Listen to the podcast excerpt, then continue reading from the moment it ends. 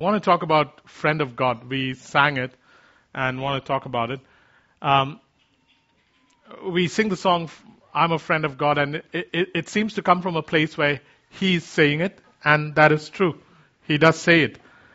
But besides the high honor of hearing God say, Well done, good and faithful servant, which is something that we should aspire for, another highly, pra- highly prized phrase not often spoken in um, heaven is uh, when God says, Here stands a friend of God.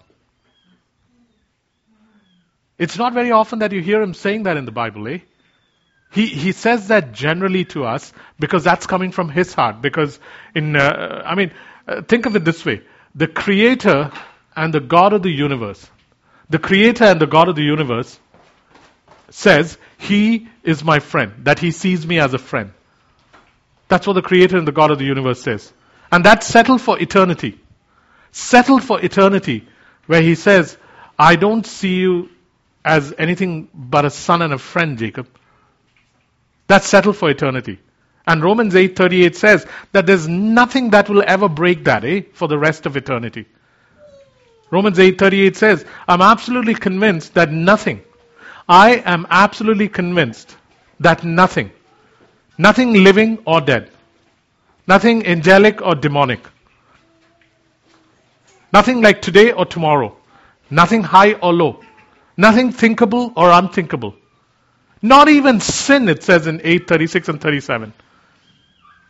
No trouble you're going through. Not even sin. Absolutely nothing can get between me and God's love for me because of how Jesus has embraced me. So that is settled for eternity. That I'm a friend of God. He sees me that way. But besides the high honor of hearing, well done, good and faithful servant, which is a thing that some of us will hear and many of us should aspire to hear. Because we just assume that everybody who goes to heaven, God will say, well done, good and faithful servant. No to hear the words, well done, good and faithful servant, make sure you're faithful. And make sure that the life lived is the life that is good before Him.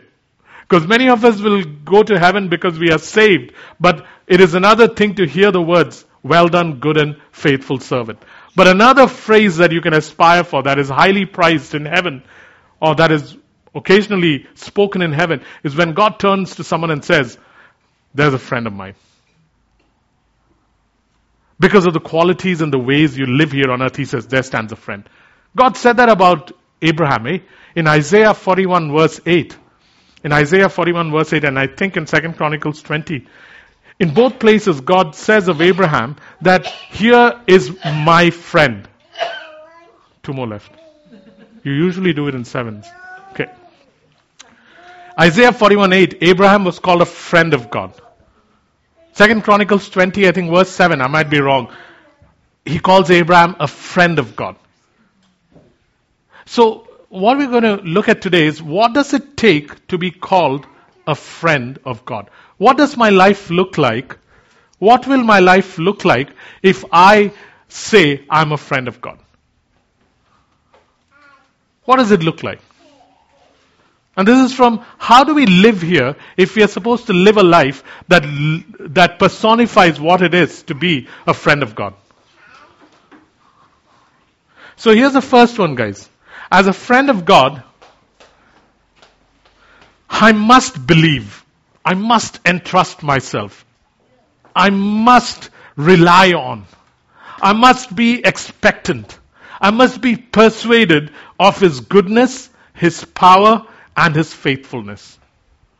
How do we know that these are required qualities? Because it says in James 2:23 that the scriptures were fulfilled which says that Abraham believed, relied on, depended on, wholly trusted himself to God and it was reckoned to him as righteousness and he was called the friend of God. One of the requirements uh, expected of you if you say you're a friend of God is are you illogically, desperately, recklessly, and joyously dependent on Him?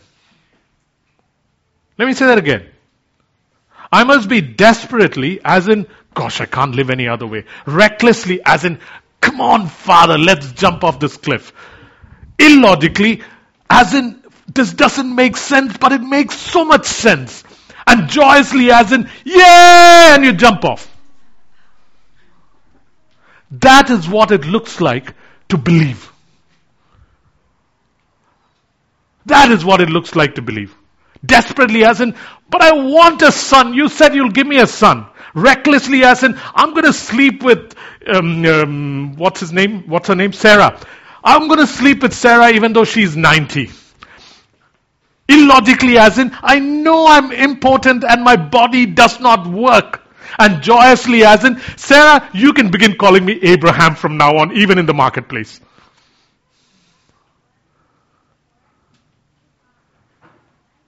This is a quality that should stand out if you're a friend of God. And it shall be credited to you not just as righteousness alone, but you shall be called a friend of God. Because a friend of God believes, relies, depends on, leans back on, is expectant, and is persuaded of God's goodness, of God's power, of God's faithfulness. That'll show that you're a friend of God. Here's another one. As a friend of God, I must love obedience to His commands. As a friend of God, I must love, not, um, not, n- not submit to. I must love obedience to His commands. And I must dread offending or hurting the Father I love. I must love obeying His commands. Not I must submit to His commands. Not I must um, you know, there's this verse in Isaiah 1 which has always bothered me, which is such a cool verse. It says, If you were obedient and willing, you would have eaten the good of the land.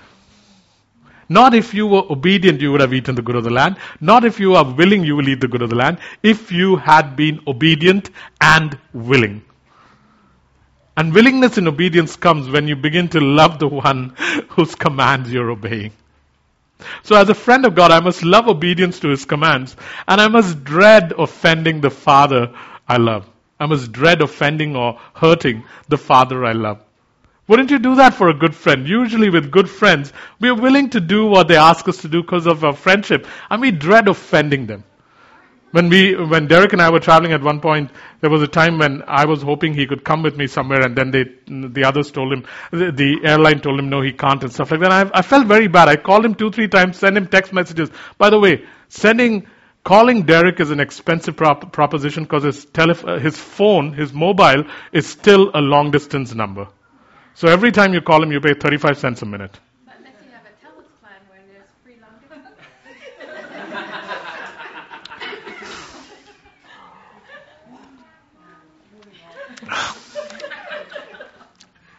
This message is sponsored by Fido.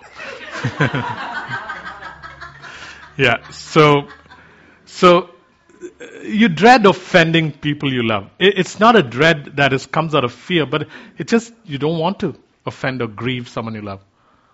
And so that's another sign of a friend. And John 15, 14 says, You are my friends. This is Jesus speaking, and he says it so plainly.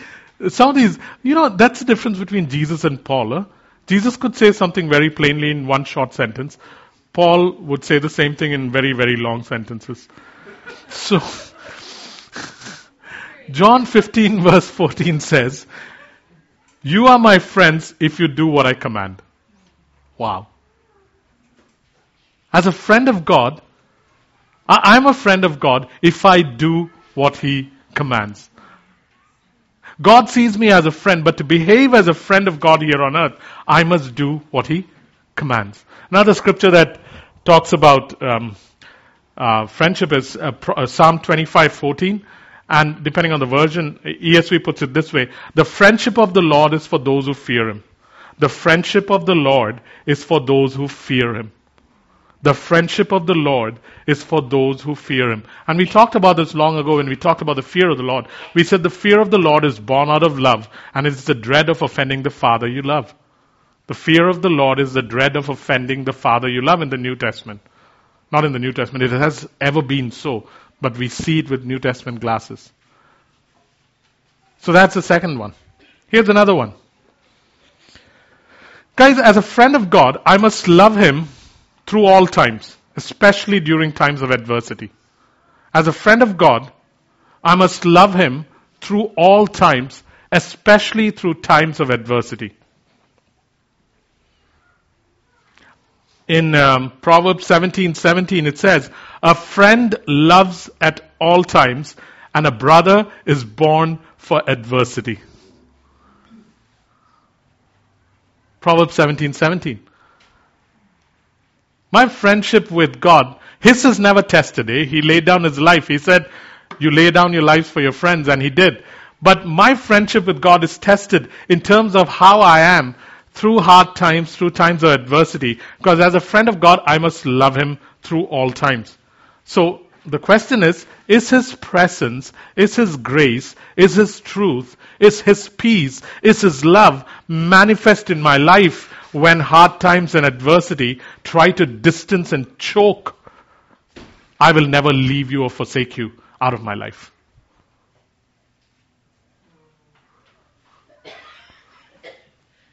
Have you and I come to a place now where there is no upsettedness when adverse circumstances hit? where we've stopped using words like, um, why is God doing this to me? Where we've stopped saying, where is God? Where we've stopped saying, how come none of your promises are working? You're not faithful. Has it ceased? Is it an immediate um, um, turning towards God in adversity, or is there a difficulty approaching Him because things are not working out? And when things don't work out, there's sometimes this tendency of many things not working out. It's an old trick of the enemy, eh? Where when he sometimes attacks, he attacks in um, multiple blows to see if the person can completely crumble.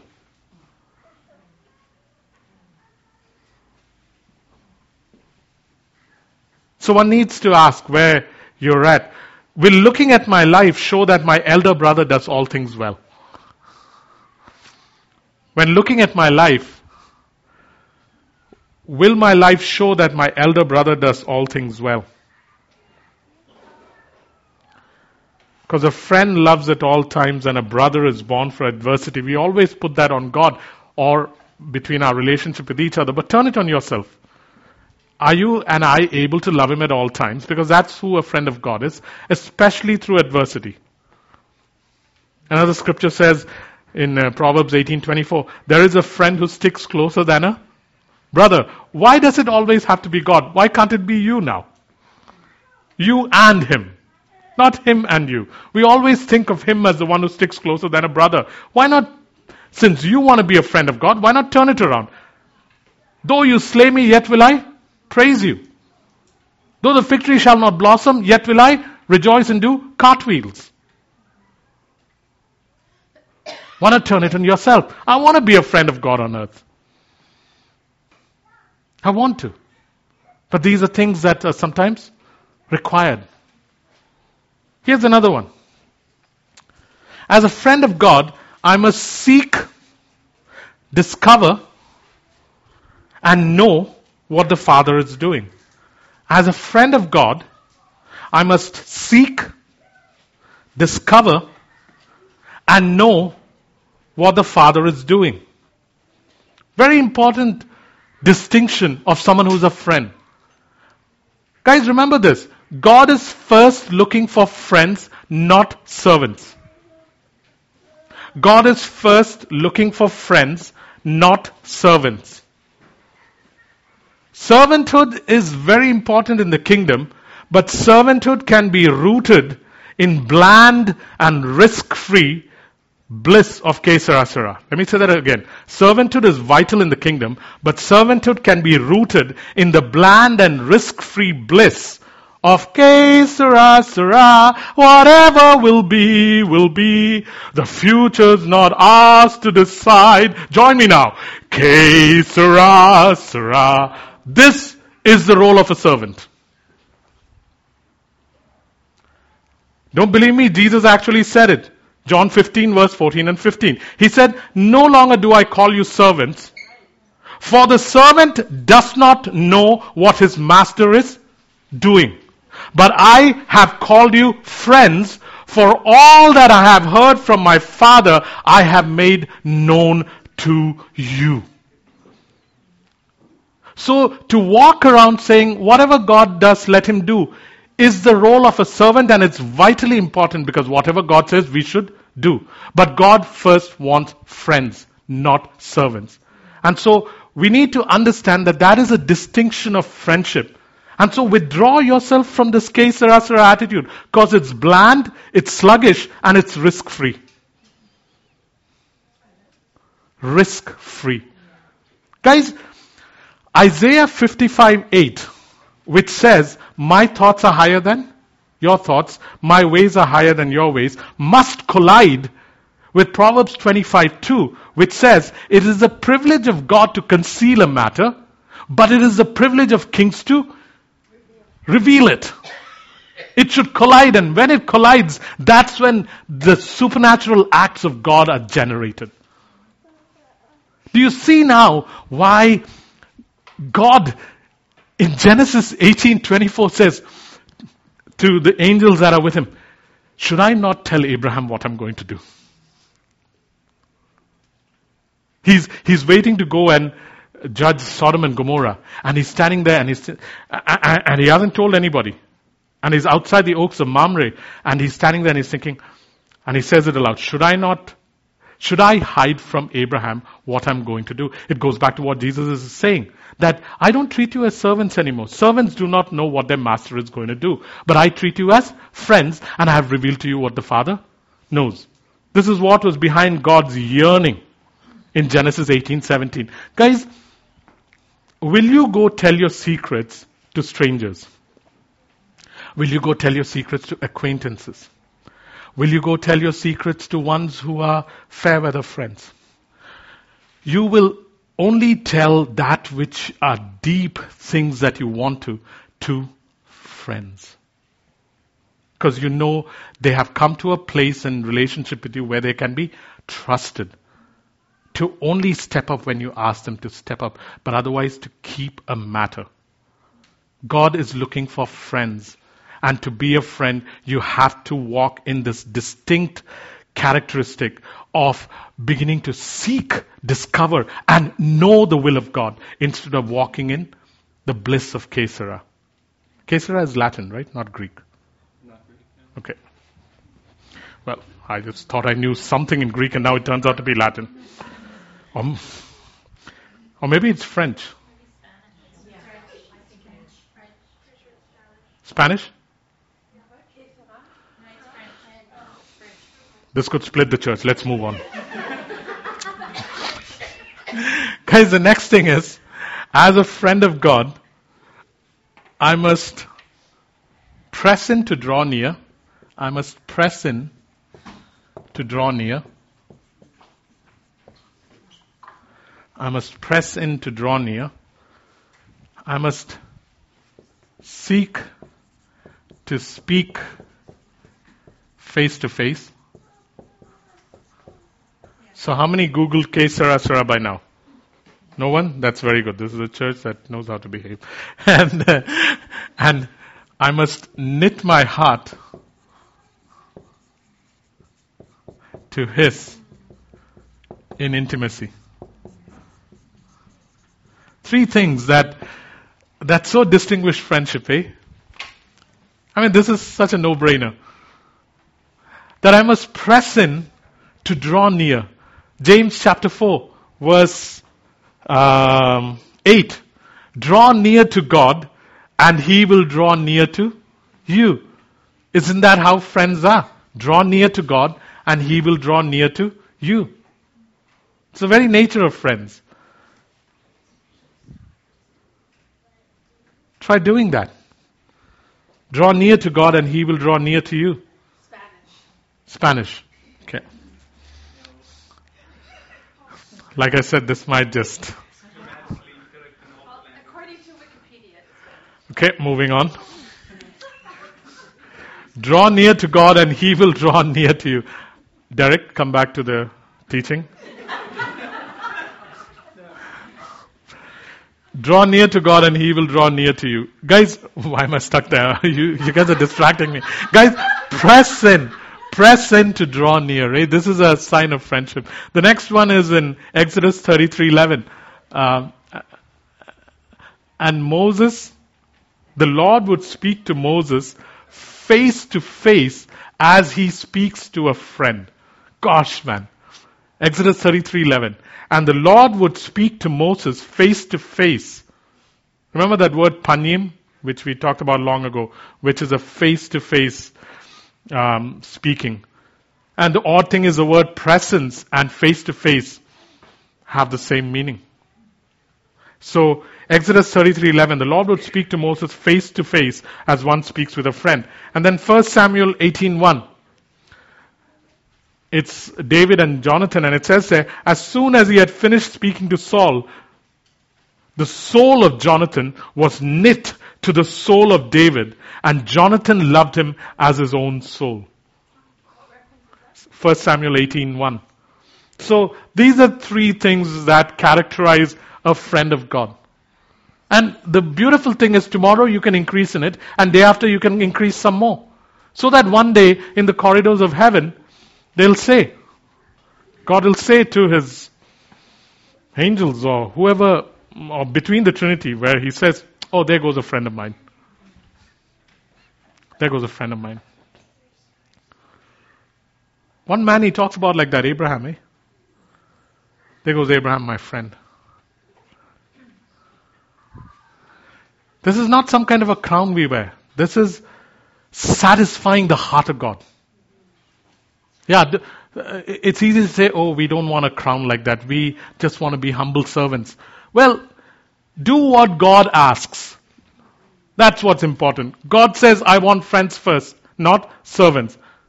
This is not about wearing a crown. This is about satisfying the heart of God. He is most glorified when you are most satisfied, and I would suggest to you, friendship with Him can be very satisfying. Next one. As a friend of God, I must love purity. As a friend of God, I must love purity. I also must be a man whose speech is full of grace. Ah, difficult now, eh? Suddenly, these other things were a little easier. Now we're getting into the nitty gritty of things. As a friend of God, I must love purity, and I must be a man whose speech is full of grace. Proverbs 22, verse 11. He who loves purity of heart and his, whose speech is gracious will have the king as his friend. He who loves purity of heart and whose speech is gracious will have the king as his friend. You can see why the speech full of grace is important, guys. In James chapter 3 verse 2 it says, If any man offend not in word, the same is a perfect man who knows how to bridle his whole body. What an odd scripture, eh? That if I knew how to speak perfectly, I would be a perfect man. Just imagine that. We can do a whole teaching on that.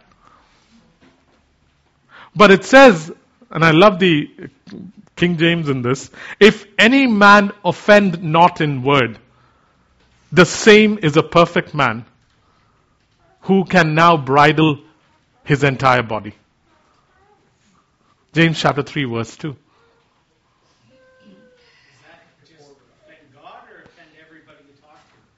If any man offend not in word, as in his speech is perfect. His speech is perfect. All his speech in all life. Yeah, crazy, eh? Can't even imagine that.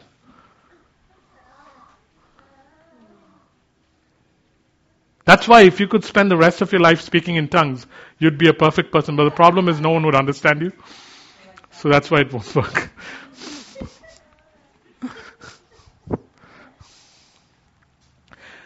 this guy called Jim Downing um, was asked this question why is it that so few men finish well, men and women? So Jim Downing was asked, why is it that so few men finish Christian, the Christian race? well? Why, why is it that so few men f- finish well? And his answer was, I've, I've, I've been trying to memorize this one. They learn, they learn the possibility of being fruitful without being pure. And they begin to believe that purity doesn't matter. Eventually, they become like rotting, they become like trees rotting inside that are toppled by a storm. Let me say that again. Why is it that so few men finish well? And his answer was, they learn the possibility of being fruitful without being pure. And they begin to believe that purity doesn't matter. Eventually, they become like trees rotting inside that are toppled over by a storm. And isn't that what is happening with leaders? Where you can become fruitful because the ministry is going well, the results are great, the church is increasing, signs, wonders, and miracles are happening, people like you, financially you're doing well, your family seems pretty well painted, at least on magazine covers. But at the end of the day, you are finding yourself fruitful and you're letting go of purity. And the inside is rotting. And when the inside rots, eventually in a storm, the tree topples. As a friend of God, I must love purity. He who loves purity of heart and whose speech is gracious will have the king as his friend. Doesn't matter whether you're a leader of a big church or a small church like this. Doesn't matter if you're a man of God of great importance or absolutely no importance. Purity is vital. Because otherwise the storm will eventually topple you. And me. I, I take this to heart like crazy. Guys, so what are we talking about? Purity of life in words, in thoughts, in imagination. I was listening to someone say this last week that I wouldn't be tempted if it wasn't for the fact that I didn't think a certain way and imagine a certain way. I cannot be tempted if it wasn't for the fact that I think a certain way and imagine a certain way. Where a thought is introduced and I begin to ponder on it and I begin to imagine. And once I began to, begin to imagine, now I can be taken till sin conceives and gives birth to. It's like a fish that's going towards a bait. Sin conceives and then gives birth to death. But it starts in here, man. So purity in words, in thoughts, in imaginations, in action, in sex, what we consume and what we output. I'm talking about food, drink, mm, what we see, what we hear, and what we output. Here's another one. As a friend of God, I must be I must not I must not be deceived by the slanderer or the deceiver or the devil. As a friend of God, I must not be deceived by the slanderer, the deceiver, or the devil. Proverbs 16:28, the second part of it says, "A slanderer separates intimate friends." A slanderer separates intimate friends. Proverbs 16:28, the second half. So as a friend of God, I must not be deceived by the slanderer or the deceiver or the devil. Guys, know this, that it is when truth is resisted that the deceiver steps in and delusion follows. Let me say it again. This is very true, eh? It is when truth is resisted that the deceiver has room to step in and delusion follows. Isn't this what happens in the parable where when the seed of truth falls on rocky soil of the heart, the birds come and devour or dispose of it. That's what happens in the parable. So when truth is resisted or not easily accepted, now it creates room for the deceiver to fly in and dispossess you of the truth. And thereafter, as it says in 1 Thessalonians, a delusion follows. So one of the, one of the smart ways to be free of delusion is to be willing to receive truth. I fear sometimes that when I resist truth or you resist truth that is spoken here, or shape your own version of the truth. You think you are being too loyal to God's ways when you may be actually walking in dim vision. See, I can preach this and not go home and practice it. And the moment I do that, what is happening is I need to be afraid that I am not working with the truth, that I am sh- beginning to shape my own version of the truth. I am a hearer but not a doer. See, these are the ways we deal with the truth. Eh? Either we resist it because it doesn't fit our paradigm, or we shape it so that it mixes with what we know so that it can be palatable, or we hear it but we don't practice it. And when any of these things happen, the deceiver has room to now come into my life and dispossess me of the truth that I spoke or I taught or you spoke and you taught. And he now has the ability to fly in, dispossess me of it. And now what follows, guys, this is true of everything. Eh? A vacuum begs to be occupied. And when you are dispossessed of the truth, delusion follows. And I fear that for me, and sometimes I fear that for you. And the greater the exposure to the truth, the greater your responsibility. And sometimes our feelings get in the way. But remember, guys, your feelings are not God. God is God. Your feelings are not God. God is God. Your thoughts and feelings do not define the truth. The Word of God defines the truth. Your thoughts and your feelings. This is how I think. Sorry, doesn't matter what you think. Your thoughts and feelings do not define the truth. The Word of God defines the truth.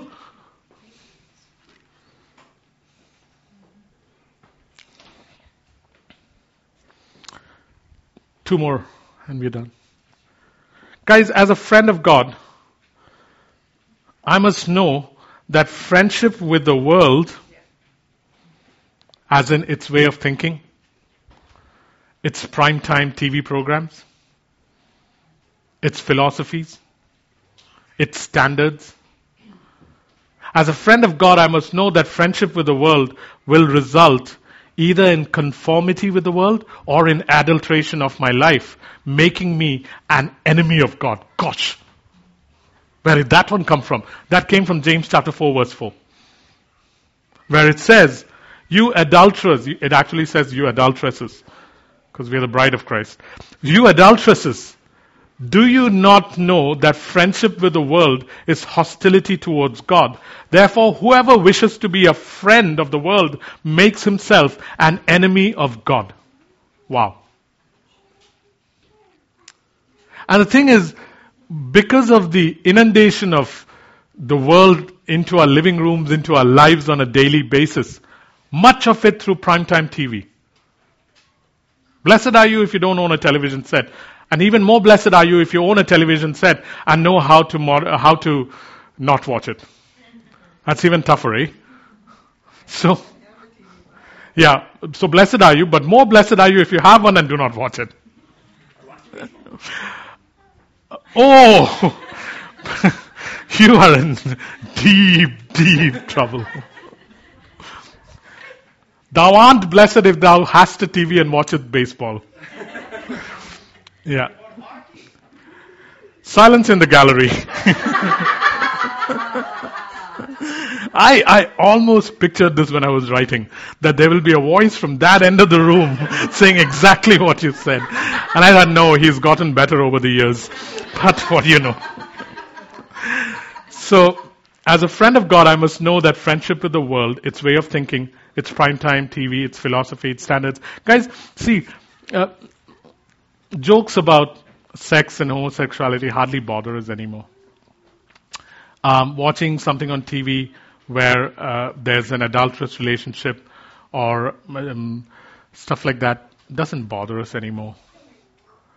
It, it, it doesn't do. It, we're not. Uh, we're, we don't react like Lot in Sodom. It doesn't grieve us. The, the, it's become such a normal thing for us. We can watch it without even feeling a thing because it's become such a normal part of life. Good for you then. Very good for you. Because I'm finding that when I see stuff like this, it doesn't bother me. anymore. It's, it's like I've gotten used to it. Very good. If you haven't gotten, uh, oh, let me let me rephrase it this way. I am not bothered like it by it like I used to be bothered before, because it's become like ah, but this is life. And so what happens is this is life has the, the, the phrase this is life. The reason I use it is because obviously the way I think has been contaminated or adulterated by the standards of the world. So uh, there is the distinction between Goshen and the rest of Egypt is becoming very thin. And so if you still are offended by it, good, you've preserved yourself better than I have. So may our thinking and may our standards once again be lifted up because to be f- friends with the world is to be an enemy of God. And I don't know who wrote this line. I think it's John Piper, I'm not sure. But he said, it's not the banquet of the wicked. It's not the banquet of the wicked that dulls our appetite for God. It's nibbling at the table of the world. It's not the banquet of the wicked that dulls our appetite for God.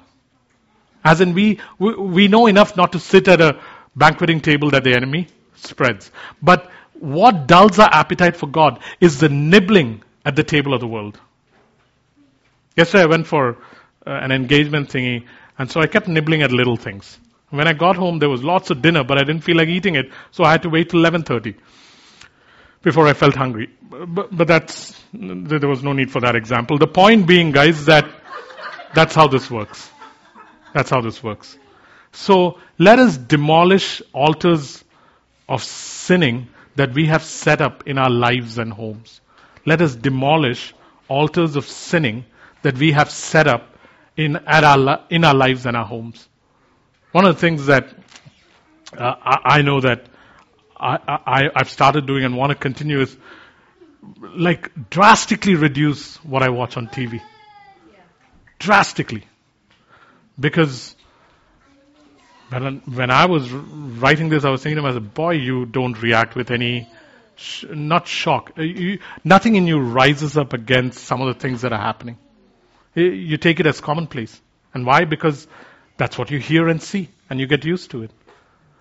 You know, there's this uh, canal in um, Chennai, India, called the Buckingham Canal. Beautiful name. But all the sewage of Chennai goes into that canal. And so when you land there, and it's right next to the railway, central railway station there, when you land there and you step out of the train, man, it's an overpowering smell. But if you keep walking there a couple of days, no, you get so used to that smell that you don't even realize that it stinks that much. Odd how these things work. Last point. As a friend of God, I must lean on the friend who will always be with me and grow me into an Abraham like friend of God as a friend of God, boo. As a friend of God, I must lean on the friend who will always be with me and grow me into an Abraham like friend of God. Who is who are we talking about? The wonderful Holy Spirit. In John 14, 16, depending on which version you're reading, it says, I will talk to the Father, and in some versions it says, He will provide you another friend in some versions it says advocate, in another version it says helper. But John 14, 16, I will talk to the Father and he will provide you another friend, advocate, or helper so that you will always have someone with you. This friend is the Spirit of truth. So here's a cool thing that God has given me a friend who can help me become a friend of God. How nuts is that? God has given me a friend who can help me become a friend of God who can help me become an Abraham like friend, or even slightly better than him. Or maybe really better than him. I'm a friend of God. That, if you say that statement, then these things have to become now part of our life. Yeah? Yes. Bless you guys. It's been a good Sunday, man. Yeah, was fun. Thanks, guys. And. Um, you know, we need to uh, put up some of these things, like put up this uh, Chantal thing, put up this Diana thing, and put up the um, what's her name, Rhonda thing, and um, yeah, those are the things we have to put up. So, um, should I? Yeah, we need a construct. We need the construction thingy to do that. Wayne. so, Father, we bless you. It's been um, a wonderful morning. It, it, the odd thing is, Father, your Spirit orchestrates the morning, and then we end up uh, doing the things that you want, and then um, you are glorified, and when you are glorified, we are satisfied. And the great thing is, there's no limit to it. There'll never be a time when we have we will have plumbed the ultimate depths of glorifying you. Even when we are in heaven, it'll continue. So thank you.